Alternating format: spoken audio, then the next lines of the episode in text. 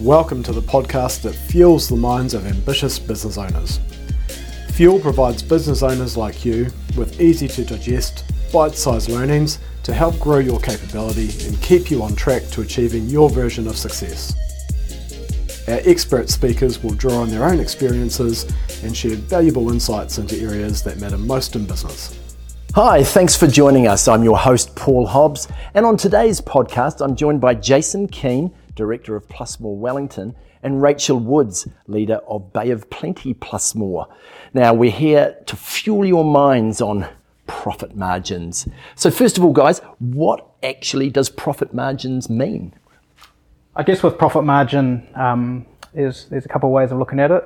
Generally, with profit margin, um, we think about net profit, which is basically what's left over once we deduct all the expenses uh, from from the revenue. Um, sometimes people get that mixed up with uh, gross profit margin, uh, which is the the amount left over from the direct costs.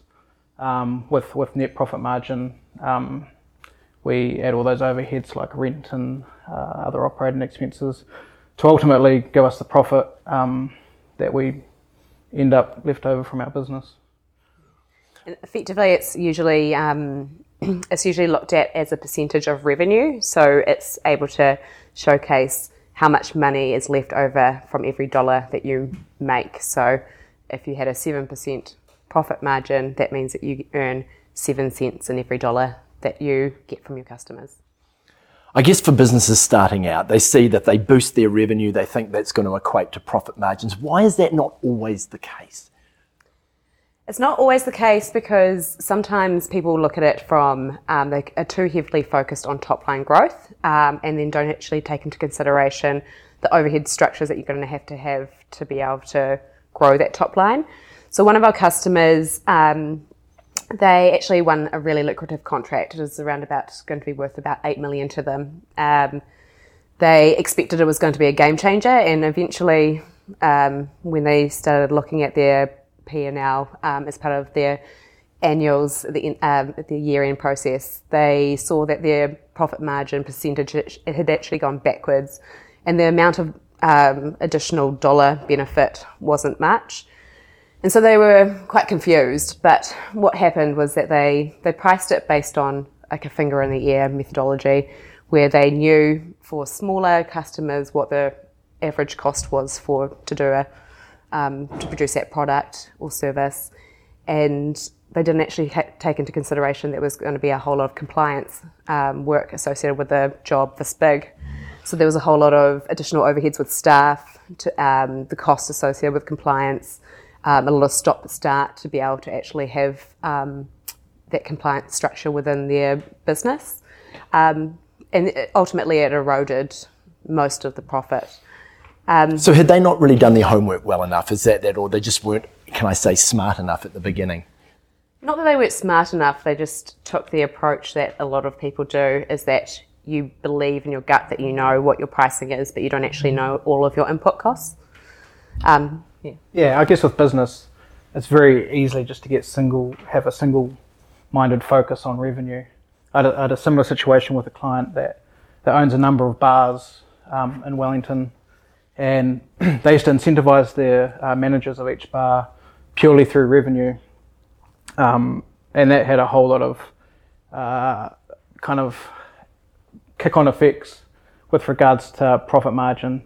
So one bar in particular grew their revenue hugely, which um, I think they felt pretty happy about. But what we found was they had just spent copious amounts of money on entertainment and bands and things like that. So ultimately, although the revenue was increasing really fast within that, that bar in particular, the profit was was actually not there. They were they were barely barely making a profit. So if you if you don't um, take both of those things into consideration, the revenue and the and the profit margin, you can actually get yourself into a, a much into a big a, a, bit of a hole. So I guess for both of your clients that you're giving examples about would have gone, oh my goodness, you know what's going on here. So how do you how do you deal with that shock factor as a business operator when you think this ain't working, this isn't how it should have been? How, what do you what do you do to, to rectify that?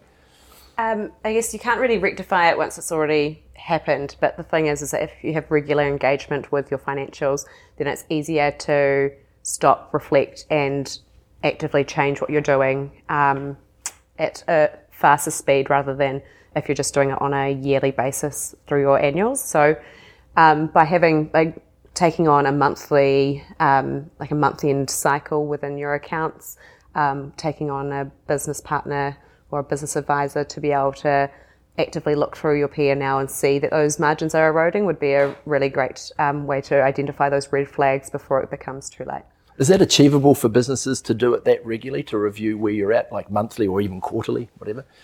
Yeah, absolutely. I mean, with the technology we have now, like all, all our numbers within the business are live, um, which is great because profit margin is something that kind of erodes without you even really realizing it. So, especially at the moment, right, we've got high inflation, um, wage costs are, are growing. Um, we're seeing people's profit margins just kind of disappear without them really realizing. So if if we're not measuring it and if we're not checking in with that regularly, it kind of it's one of those things that you you kind of realize when you're sitting down at you know a year later, like oh heck, we've uh, our profit margin's been completely stripped out. So yeah, use use of technology, um, Xero, um, other other products.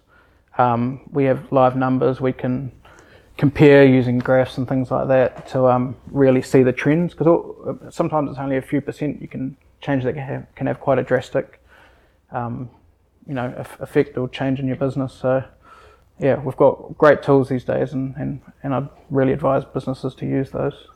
I guess when you think of profits, most businesses ultimately will survive based on getting, you know, getting their profits in, in the in the in the black. How do you maintain or improve profit margins? I guess that would seem like the, the best bit of advice anyone could ever know. Um, I guess there's two main approaches. Either you can look at, um, well, first of all, you're going to have to look at your cost structures.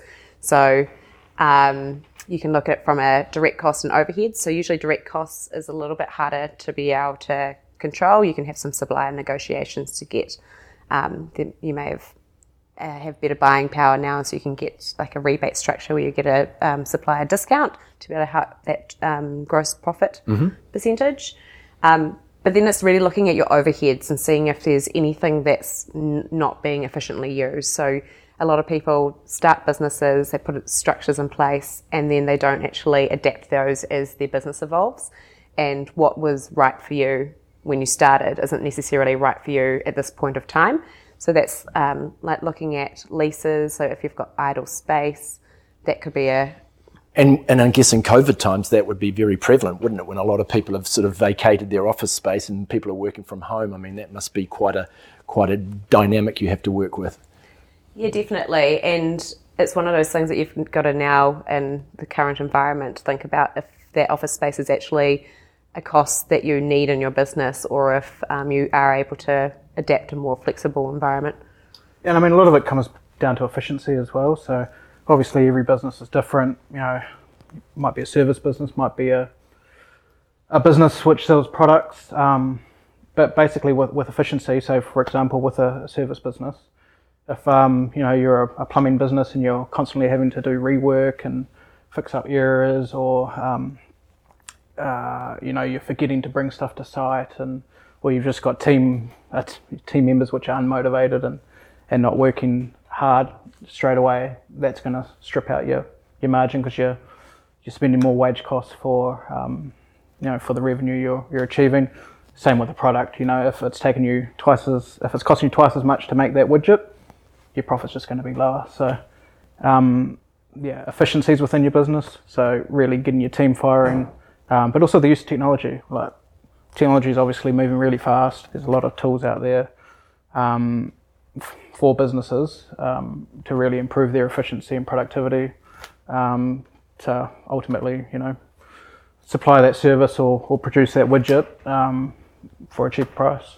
I think going back to your bar example, Jason, I mean, clearly by bringing bands in and more entertainment, other things, they were able to boost the revenue. So how did they get around that? Because clearly you could say by taking that all out again, they'll have fewer people in the door. So how did they find their way back from that? Yeah. So what what we found is well, actually, it was covering uh, a whole lot of other issues within the business. So you know, the manager was actually not managing the team well. They had too many people there when the, the bar was quiet. Um, you know, bar staff weren't um, necessarily, you know, driving sales in terms of, you know, like table service asking if they, you know, people want more drinks and things like that. So it kind of covered up some other issues within the business. Um, and again, it's it's not until you start measuring these things that you that you kind of you notice them or, or understand what's happening. Yeah. And it's Sorry, go. No, no. And it's not necessarily so just because profit margins go backwards, it's not necessarily always a bad thing. So in Jason's case, it was masking a bigger problem. But in, often with businesses, when you're growing, you're actually going to have to go from a profit margin perspective backwards to be able to go forwards. So we've got a, a construction client. Um, would be an example where they have just taken on another yard. Um, the yard is to be able to expand their revenue growth. And without that yard, they wouldn't be able to expand that revenue growth. But they've got to take that cost up front um, to be able to allow themselves to get there. And so you, you do need to understand that what comes down may go back up, and you, it's to be able to understand what is that driver of that profit margin. And are there sort of sort of strategies you need to put in place and renew those sort of and revise them and, and sort of revisit them that sort of gets you there, or it's a constantly moving thing. Like what, it's, it's not one of those things that you can just sit and forget and, you know, the profit margin's sorted for the year. It's something you're constantly having to um, work at and, and chip away at um, just to stand still, really, especially with costs, um, you know, rising and, um, and things like that. So uh, it's one of those things you, you need to constantly be reviewing and, and, and um, kind of putting together new strategies and new ideas just to just to uh, you know keep keep keep it at a, a similar margin, um, and then obviously, hopefully, start to grow that profit margin as well. Because I guess inflation rates, which don't seem to show any sign of, of dropping, are going to add. For some businesses, they haven't had to deal with that for a number of years, and now all of a sudden, this is a new wrinkle in their equation. Yeah, and those, like you're saying, those inflation pressures are going to go away. So a lot of businesses need to now get used to the fact that um, they're going to have, the, have to have those difficult conversations with customers around pricing. Um, because ultimately, if you can't take that cost out of your business, the only way to maintain your margin is actually to put your prices up. So, what are the, um, in terms of overheads, you mentioned it before, Jason, to sort of keep looking at those overheads and sort of keep reviewing those things. Is that, is that a, that's part of this sort of monthly or at least quarterly sort of review of where you're at? Yeah, I mean, I mean, you don't want to spend every month going through, you know, comparing your phone or power bills with every provider, you know. But um, you know, just whether it's six monthly or twelve monthly, uh, for those particular expenses, yeah, like it's it's worth having a look around. Um, but yeah, you you're pretty you're pretty if you if you're looking at things regularly, you, it's pretty easy to pick up anomalies within the numbers or, or things that stick out and all, all, all, a good reporting pack does is highlight an area that needs to be addressed. So then you can dig deeper and, and ultimately do something about it.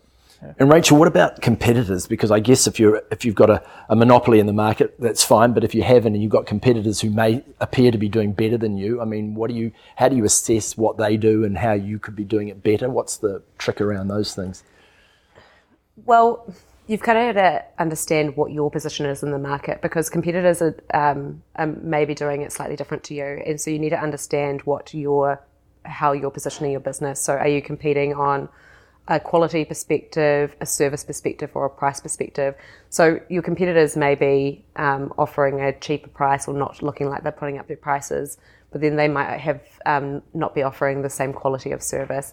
So it's really knowing yourself rather than knowing necessarily what your competitor's strategy is and then sticking to that purpose. So if you're going for a, a strategy of having a high quality product, making sure you stick with that because as soon as you start then competing in that price game, then you're ultimately going to further erode your margin.